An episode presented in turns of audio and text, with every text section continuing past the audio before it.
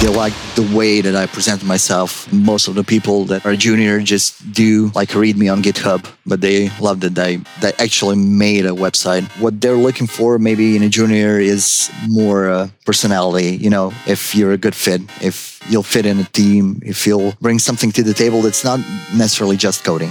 Hello and welcome to the Scrimba podcast. On this weekly show, I speak with successful developers about their advice on how to learn to code and get your first junior developer job. I'm Alex, and today I'm joined by Mislav Markušić. After working in a record store for 14 years and at the age of 40, Mislav just completed the transition to become a web developer. At the center of Mislav's job hunting strategy, a beautiful portfolio bursting at the brim with interesting projects, including an app to fetch data about records and import that data into the point of sale system at his old record store job. This is what employers want to see because although clone apps have their merits, nothing is more encouraging than solving real world problems with code. But hey, I'm skipping to the end. Let's start from the beginning and hear how Mislav learned to code well enough to get a job. You are listening to the Scrimba podcast. Let's get into it.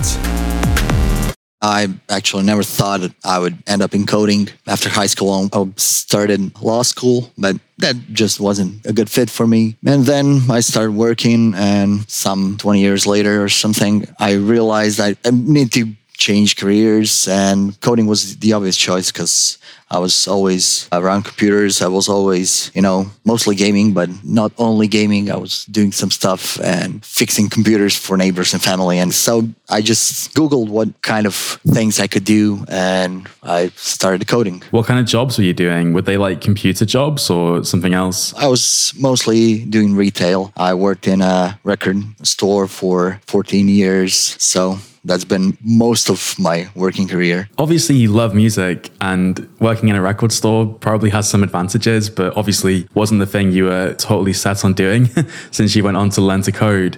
What was the kind of catalyst after all those years that made you say, okay, now is the time to start learning coding? Well, it's it's a great job, but you know the paycheck isn't so great there after all, you're working just, you know, in a store, no chances of progressing your career or something like that. So I need something else. And, you know, after quite some time, it gets, I could say boring, you know, it becomes all the same old same. So. Yeah, man, 14 years is a long time to do anything. Yeah. Did you just wake up one morning and you were like, okay, today's the day? Or was it something you had to plan and strategize about a little bit? I don't really remember the moment I decided to go into coding. Maybe I've heard about more people who started coding and learned it on their own, you know, or some kind of shorter boot camps. You know, you didn't have to go to college anymore to become a coder. So I think that that was part of the thing that pushed me. That's very interesting, actually, because for so many years, people would assume that if they were going to change jobs and become a developer, they would have to go to university or something and retrain. And that's obviously obviously very time intensive and costly. That's what I thought when, you know, I finished high school. Back then, I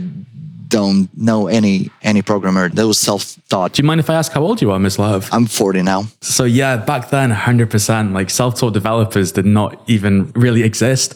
Or if they did, it wasn't quite as normal as it is today. And I just think there's something so powerful about seeing other people doing it. It gives you that confidence, or at least that hope that you can do it as well. But then obviously you don't have uh, university, which has a bunch of benefits, right? Because you get a curriculum, you get structure, you get teachers, you get classmates, you know, all these good things. So how did you go about learning to code? Well, I started Googling, you know, uh, how can I start without maybe investing too much money in it in the beginning? Because, you know, I wasn't really sure if it's going to work or something. And I didn't have time to go, you know, full in. But I started looking around and I found Free Code Camp and I found some courses on Udemy and that got me started. I actually found Scrimba at that point somewhere, but then I lost it again. So it took me maybe a year or even more to find Scrimba again. No way. That's mad.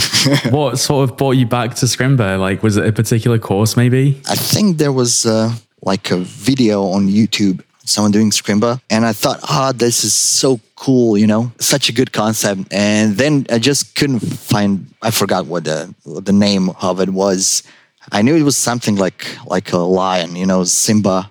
I couldn't I couldn't find a video again, so it took me a while to find you guys again. So you did Free Code Camp and Udemy to start off with, and then later on you sort of rediscovered Scrimba. Still, that's about a year of your timeline. And one of the big challenges, I think, even when you've got resources like Free Code Camp, which is awesome, you sort of have to make these decisions about what technologies to learn. So maybe you start with a decision like, do you do websites? Do you do mobile apps? Do you do services? Do you do IoT? Do you go into data? I went to Stack Overflow on that survey they have every year. Most people doing what kind of programming language and most hired people doing, you know, and it all came down basically to JavaScript. That was basically the thing I knew I needed to to learn. A hundred percent. JavaScript is one of the best technologies to learn, both for what it offers in terms of learning opportunities. Like if you learn JavaScript, you have a great jumping off point for other tech, and you can do it all from your web browser. So the barrier to entry is very low. Obviously, there's a lot of jobs since almost every website uses JavaScript, and JavaScript also works on servers and IoT and stuff. But at the same time, you sometimes go down this path for a while, and then you're tempted a little bit by like, oh, maybe I should do some C or like maybe I should do some Java or something because I hear that's good. Did you sort of choose JavaScript and lock in on it, or were you ever tempted to try other things? I am tempted in some kind of a near future to learn Python. But no, I, I knew I, I needed to learn JavaScript first and learn it, you know, good before going to something else. You came into this with the goal of getting a job as a developer, which I think is great. Some people maybe aren't 100% sure about their end goal. They just want to see how far they can go. But for you, you knew exactly what your destination was. Did that influence the way you approached your studies at all? I would say not really it took me a while to get to let's say react that i knew was highly hireable you know but i was spending a lot of time on, on uh, vanilla javascript. How long did it take you overall to go from you know day one to the day that you eventually and i can't wait to get into this by the way got your first job as a developer? Three plus years three and a half or something like that. Yeah. Would you say that's a long time or? Yeah, yeah, it is. But I wasn't pressured. You know, by time I, I had a daily job, I had a family, so the time was always the main issue there. But you know, I wasn't in no rush. So give me some idea. Like, how did you approach your daily studies? Obviously, you had a job and a family, as you mentioned. How many hours a day could you spend coding? And how did you make sure that you spent time on it? Because, you know, when you're busy in life, it's so easy for things like learning to code, which requires a lot of energy and focus and quiet and calm, which isn't always possible when you have family. You know, how did you make it happen? It all depends. Uh, uh, some days I would sit in front of a computer trying to code or learn to code or something for like eight hours. Other days it would be only like half an hour. There were a lot of periods I didn't do coding at all, like two months breaks or something like that. Was that the right thing for you to do in retrospect? You know, there's pros and cons. I think that somehow after those breaks, I realized that what I learned before was really there, you know, it somehow consolidated the knowledge. And I, I knew I wasn't doing it in vain. Maybe I wouldn't get that if I didn't have the breaks although I would I would have done it sooner, most likely. There's a great example. There's an advert here in the UK that used to air where two cars would leave home at the same time, two separate households uh, to get to work, and one driver was like frantically rushing to the car. They rev up the car, they drive off as quickly as possible, they speed up to every red light, they get stuck in traffic. The other person is just listening to classical music, sipping on their latte, you know, in their travel flask. And okay, yes, the person who was rushing gets there like 15 seconds earlier. Their hair is a mess. They're super disgruntled.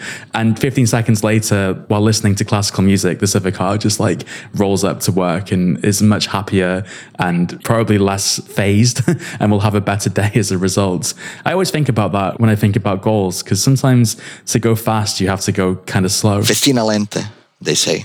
It's Latin for like rush but slowly, something like that. There's definitely something here. And I'm curious to learn more about the experience of people listening. Maybe they can tweet at me and let us know sort of how they're approaching their studies, whether they feel this urgency or if instead they're taking their time. I've gone back and forth on this so many times over the last few years of my career, including learning how to code myself, because oftentimes I would bring this urgency to my goals. And what would happen is two things. Number one, I would sort of make bad decisions because because I wasn't taking my time to plan and think properly. And the other thing is that I would inevitably sort of burn out because I was doing too much. And when you zoom out, I was actually going quite slowly. But then long term consistency always wins in my experience because, you know, if your goal is to learn to code and you want to do this for the rest of your life, then you need to find, I think, a sustainable pace that works for you. And that sounds like exactly what you did actually. Yeah. And then, you know, I, I got hired at, at 40 so I still have like good 20, 25 years in me of working career. So I think that's plenty. I agree, man. That's such a bloody great perspective as well, because a lot of people, I think, when they get to that sort of age, they think that, you know, it's done. But you've got so much left to go. And I think I mentioned this on a recent episode as well. You know, say you're 60 years old coding with 20 years of experience, and you're talking to another 60 year old developer who's been doing it since they were maybe not the most likely example in this case, but say they've been doing it since they were a teenager you know, you probably couldn't really tell the difference at that point because technology moves so fast. Yeah. If you have some free time these days, check out Scrimba's YouTube channel. Recently, we made a video where Alex is reenacting a day as a learner developer. You'll hear about a lot of things he wishes he knew when he was starting, you'll see him struggling with React, and you'll also learn some new morning affirmations. I will remember my semicolons today. I do not need Stack Overflow. Undefined is a function. The link is in the show notes. And the interview with Mislav will continue in just a second. But first, Alex wants to ask you for a favor. I wanted to please ask that if you're enjoying this episode and what we do on the Scrimba pod, that you leave a five star rating in your podcast app of choice. If you really want to make mine and Jan the producer's days, write some feedback with your review. It could be something encouraging which would make us happy, but at the same time, it doesn't have to be glowing. We would rather know what we can improve than have someone quietly turn out. That's right, we will also switch up the format of the show a bit next year to make it even better. So, if you have any suggestions, you can also tweet at us. You can find Alex's Twitter handle in the show notes. And speaking of next year, in our next episode, which is already in 2023, we're talking to Don Hansen, aka Don the Developer, a full stack engineer, YouTuber, and coach who helps aspiring web developers navigate through the BS. When I was like 14, I actually wanted to build websites for like my favorite video games. Big fan of StarCraft and different Zelda games. And so I built my first uh, XPage website. I think that's the name of it. And I kind of just want to get information on the page. I thought it was really cool that I could create something like that. So I've honestly experimented with coding ever since I was little. I built a web hosting company when I was 18. Then I went to college for computer networking. Super boring switched to psychology. Very interesting, but then I volunteered at the crisis center in Lafayette and I realized I didn't want to do that full time. And so what I would do to de-stress the entire time is just like code on the side. Then I became an aquatics director, um, did like lifeguard, swim instructional, a lot of that just to like pay the bills. And I thought that's what I wanted to do. And then I would de-stress through coding. I'd go home and I'd code for a few hours. Don's next week on the Scrimba podcast. And now we're back to the interview with Mislav. So, you know, you've been doing this at a fairly sustainable pace. At some point, you have to ask yourself, you know, when are you ready to apply for jobs? How did you approach it? Oh, I was bad at it. I know I should have done it much sooner, but I basically didn't even apply to the job my friend knew he's a programmer and he knew that I was teaching myself to do it. And he just one day messaged me, you know, have you done your portfolio yet? And I sent him my portfolio and he forwarded to some people at this company and he knew that they were looking for, for a front end developer and they just contacted me and we did an interview and, you know, that was it this person who forwarded your your resume and portfolio where did you meet them? Like how did you cross paths? He's my longtime friend you know. We grew up together basically. Oh my gosh that's awesome. Like once again proving it's not what you know it's who you know. Yeah.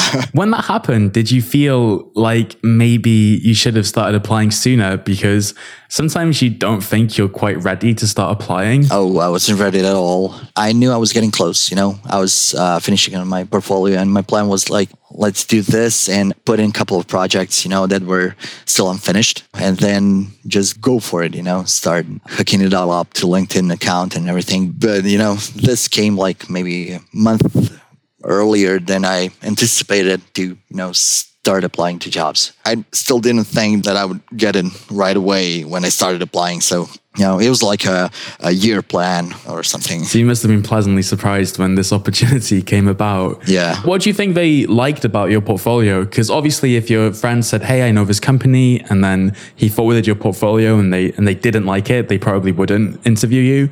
So, what do you think were the good parts about your portfolio that made them feel confident that you were worth talking to? Well, actually, the manager said that they liked the way that I presented myself. Uh, most of the people that are junior just do like read me on GitHub, but they loved that I they actually made a website. They could see that I can do it, you know, and that I can host it, and that I've gone through all the process of getting it online. So What kind of projects did you feature on your portfolio? at the record store, I made a small app that fetched albums info from Discogs. It's a big marketplace online. So it was, you know, something that actually helped us work faster at my previous job. So that was one project, and the other project was uh, bar menu. You know, I made it for a friend's bar, so it was like you know, you scan the QR code and you get an online menu. I'm looking at your portfolio and there's like a price list and there's also like a form. Probably that form is for your friend to add new items to the menu, right? Yeah, yeah, yeah. Ah, awesome. I'm so excited we've stumbled upon your portfolio because I, I, found it, by the way, and we'll link it in the show notes. It's so good. Like, I love the design. It's awesome. Ah, thank you. Just having your headshot there and then just a very friendly introduction. I like that you've got this section with four columns, which is like, why hire me? Efficiency, goal orientated, problem solving, and teamwork. Now, the details of that aside, what I really, really like is that your page has an objective. I think so many times when developers create a portfolio, they're not asking themselves, what do I want this page to achieve? You know, they may be undecided about their goal. They're like, maybe I'll get a freelance opportunity. Maybe I'll get an internship opportunity. Maybe I'll get a job. Uh, I don't know. Maybe I just won't say what I want because if they have something that's interesting to me, but they don't think I want it, they won't reach out. But no, that doesn't actually work, by the way. You have to sort of narrow down your focus a bit. And that, that's exactly what you did. And then you've got like the projects, which are great because they have stories. I think that, you know, there are so many generic looking apps out there, no apps, whatever. But in this case, you've actually gone and built things for your friends or that help you with your job. You're using code to solve real problems. And I think that's so cool to see. And of course, it paints a bit of a picture as well. No wonder they were keen to speak with you. I'll just point one last thing out, which uh, I'm kind of curious, you know, what your thought process was here because you added a page about hobbies and, you know, some some people would say mm, maybe keep your portfolio just about coding. Other people are like, well, actually, no, I'm a human being that's going to bring my whole self to the job. I want to talk a little bit about my hobbies as well.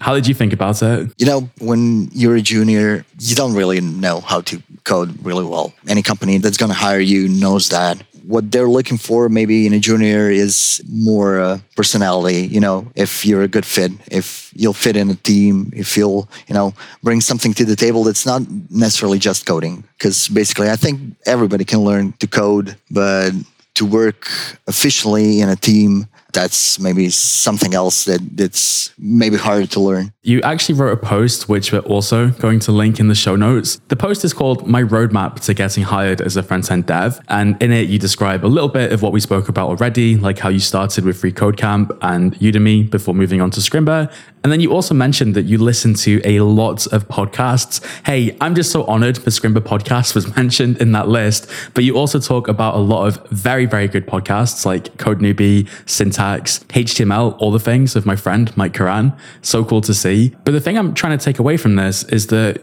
you sort of described that 50% of your tech interview answers came from podcasts and somehow I get the impression that you had a good idea of what the employers were looking for uh, when it came to your portfolio. But I was surprised to hear that almost half of your tech interview answers came from podcasts. So maybe you can talk a little bit about that. Not just that, I think podcasts were the single most influential thing on my learning. Like half my answers were just from podcasts, but also I knew that I could learn how to code, that I could get a job just from listening to all the juniors that came on, on Scrimba podcast and on some others.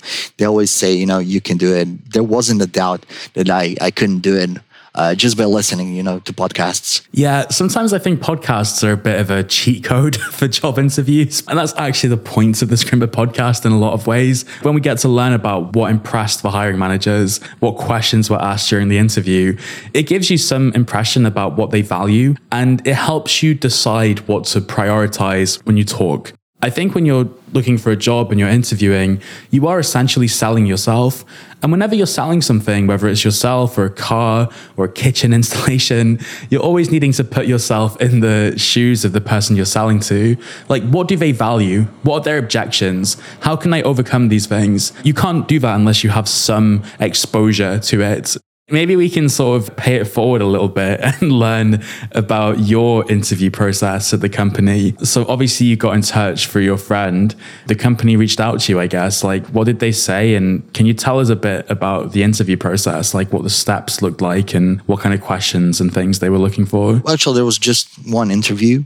First, I talked to the head of the department, and he was just, you know, filling me around, you know, with, with questions about, you know, how did I learn? What do I know? And he was just looking for, you know, am I a good fit for the team?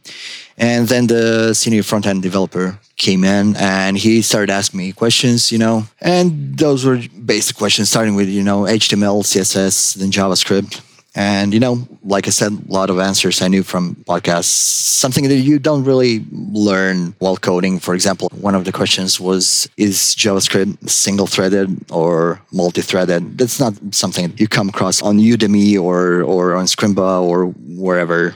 So things like that you can learn on either on, on YouTube or on or in podcasts. The whole interview was like hour and a half long, maybe even longer. And I getting to the end, I was more and more sure I knew something that I have a real chance of getting hired, I think. And yeah, the senior developer told me, you know, you have some knowledge that usually we don't expect from a junior to have, like server side rendering. I was using the concepts from the Next.js, you know, that's not something a junior developer necessarily needs to know or, you know, stuff like that. I like what you're saying because obviously you go and watch courses and they teach quite specific things. But sometimes just by watching conference talks or listening to podcasts or flicking through newsletters or watching YouTube videos here and there, listening to other developers chat on a live stream, you just kind of build this worldview of coding and it's really the case that when you start something new, you kind of know what you know, which probably isn't very much. And then you've got a near field view of what you know you don't know. So maybe you're like, oh, I've heard of this thing React, but I don't know anything about it. But as the quotes goes, it's the things that you don't know, you don't know that will get you because you can't make a plan to learn about things you don't even know exist. So kind of submerging yourself, I think, in the tech world and content around tech, I think uh, really helped you here. I'm just getting a bit of a picture now for uh, learning to code for around three years and, you know, knowing things about server side rendering. I definitely get the impression that they were like, oh my God, this guy hasn't like been hired already. He should have applied to jobs a year ago. He was a junior a year ago. He knows about server side rendering. That's great. I'm not sure if this was the case exclusively, but you know, waiting a little bit to have the best technical skills you can, it can be a very effective strategy. Yeah, I was just, you know, waiting to feel ready, which didn't come. it never does. So give us a bit of context there. Like what what is the company? Like what do they do? How many people do they employ? It's a smaller company. We have uh, around 20 employees. It's a big data company, a machine learning, AI, and I'm doing the front end part of it. We have a couple of projects, but I'm on one project at the moment. My mentor is a senior front end developer, and on my team there are a couple of more front end people and a couple of back end people. You've been at the company for, I think, a month today. Yes. Perfect timing because I'm really excited to learn a bit more about your experience on the job so far. Somehow I feel like no matter how many Scrimba courses you watch or how many podcasts you listen to, nothing like truly prepares you for your first job because it's a very unique environment. Like there's no real simulation of it online, except for maybe like open source in the right context. So let's just start at the very beginning. Like, tell us about your first few days on the job. Like, how were you feeling and what stuff did you get up to? Well, the beginning was, you know, you start, you, you get a laptop or something, and then you have to install everything and get a project from GitHub or whichever place. And that can take some time. It took me like three days to actually start working something, you know And then you have to read through all the code. If it's not a new project, it can be overwhelming, you know. Uh, a lot of code that you don't really read while you're learning, you know, because every piece of code basically you wrote on your own. Now you have, you know, different people uh, doing different code structure, and you have to, you know, read through all of it, maybe learn some new technologies that you don't know. And yeah, it can be problematic in, in the beginning, but you start with small tasks if you're lucky like me and get a great team. They gave me, you know, small tasks to familiarize myself with the code and with what I'm going to do and how I'm going to do it. So baby steps. How many lines of code would you say this code base you're working on is? By the way, I totally see what you're saying. Like when you're learning to code, you write and read all your own code pretty much. But then you go into a team and not only is it someone else's code, there's a lot of it. I don't know. I would say 15,000 lines of code, maybe. Yeah, quite significant in comparison to like some of the apps you might build when you're learning. And you, of course, you have all those node modules, all those dependencies that have some code that maybe you need to read to get what you're trying to do. Yeah, 100%. And what kind of meetings did you have in your first few days? Like, did you kind of have some one on one meetings or stand ups, or did you get lunch with the team or something? Like, what was the sort of social and meeting experience like? We just have one meeting a week every Tuesday. But you know, I'm I'm always uh, asking my my mentor, you know, how to do something, or I'm not doing it all alone. And a lot of times he spends with me, you know, like uh, pair coding or something. How does it feel to have a mentor and help after all these years doing it by yourself? Oh, that's great. A lot of times, you know, I would just get stuck and don't know how to proceed. And sometimes I even uh, stopped doing the project because I was, you know, so stuck. I didn't know what to ask. You know, I could go to Stack Overflow, but, you know, how to ask what I'm needing, you know, that, that was the problem. Now I know more. I know how to search for something and, and having a mentor is just, you know, you can see progress going on daily when you have a mentor like that. I'm going to ask you a slightly silly question, okay? I want you to imagine you're a car on the motorway, okay? I want you to tell me, like, how many miles per hour do you think you were going learning at home by yourself? And now you're at the job and you're learning on a real code base with mentors and you can spend all day doing it. And obviously you're getting paid so you can focus on it full time. How many sort of miles per hour are you going now? Okay, let's say I'm at 60 now on a highway and I was on like 15, 20 or something. I was, you know, pulled over by cops for, for going too slow. That's awesome. The funny thing about being a junior developer is that sometimes you fall in this trap of thinking that you need to join a company and hit the ground running and you know you need to be like really really highly skilled to get started. But actually what a junior developer opportunity represents is someone investing in your potential. They see that you have enough foundation that they can speed you up. They can help you learn quicker. They can help you start contributing to real code bases quicker and they can accelerate your career. Not least of which because you're getting paid and you can focus on it full time.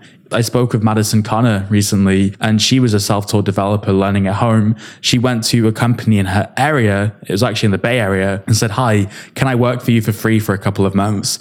Uh, so it's actually got nothing to do with money in her case. But once she joined the team, she describes her learning as two, three times faster, just like yourself, Mislav. So I think we're getting onto something here. What are some of the things that surprised you about working on a real software team? I don't know. It was like in the beginning, it's hard to find anything, you know. I opened the project in a browser and I couldn't find where an element is, you know, how to find which CSS part is controlling it, you know. You have to just read through the structure and to see what is where. And, you know, first day was like, damn, I don't know anything. and today, how do you feel about it a month later? Oh, much better. Much better. Month isn't that long, you know? Like, it's, it's kind of funny how quickly things can change. Yeah. But, you know, now I know at least where I can find something. So now that you've got the job, now that your sort of uh, beginning, your very beginning is behind you, what are like some of the things that you wish you knew that you could maybe share with people listening today? Like, what's something you learned that you wish you knew at the beginning? Maybe I think using a small amount of TypeScript would be much better. Not running into many issues that, that I ran to when I was learning, you know. With TypeScript, you can set variables to be specific types. And a lot of times, most likely, you know, it would be is something undefined and can it be undefined, you know? And the problem that it is actually undefined when you think it's for sure not undefined is is a problem that's something that the TypeScript will let you know while writing code. So that's a very interesting perspective, actually, because you definitely don't need to know TypeScript to get a junior developer job. And some people might even say that like TypeScript is a distraction or something because you know you can just focus on JavaScript and TypeScript obviously has a learning curve since you're now learning about a statically typed language. But maybe in the long term, you know, just the basics of TypeScript, right? You're only describing type checking basically because it'll save you so much time in the long run when you're like hitting your head against the keyboard because apparently undefined is not a function or you're passing an integer when you're meant to pass a string or something just silly like that. I'm with you 100% by the way because I started my development journey using statically typed languages. I had this big catalyst where I switched to front end and JavaScript and Linux and Node and all that stuff. And just the amount of stupid bugs I ran into with JavaScript that never would have happened with static typing and, and you know the amount of time I wasted. TypeScript wasn't as uh, established back then, by the way, but nowadays. I think maybe you're onto something. Yeah, it's great that you can, you know, opt in and ease in into TypeScript now. Like you can incrementally adopt it, can't you? Yeah. So that just means that like vanilla JavaScript is technically TypeScript. Like you can do no TypeScript and still call it a TS file, but then you can gradually or incrementally use the simplest features. Then if you need them, more complicated features later. Yeah. Your project at work, you're using TypeScript or something there? Uh, yeah, yeah, we're using TypeScript. It really makes a big difference on teams as well, doesn't it? Because now your code is a bit more like self-documenting, and obviously when you're working with others, you don't always have the context around what a function is meant to return or what some service is meant to return. Just having a bit of type annotations can really make the code more easy to understand. Well, Mislav, I'm so happy that you got this opportunity. Sounds like things are off to a great start. Thank you so much for taking some time to hang out with me and tell us about your story here on the Scrimba podcast. Thank you. That's it for the last episode of the Scrimba podcast in 2022. We haven't skipped a single week this year, so if you're new to this show, feel free to go through our backlog. There are 52 great interviews from this year alone. If you made it this far, of course, please subscribe wherever you listen to podcasts. If you're tweeting about the show, make sure to mention Alex. Once again, his Twitter handle is in the show notes. I'm your producer, Jan, and we will see you next year.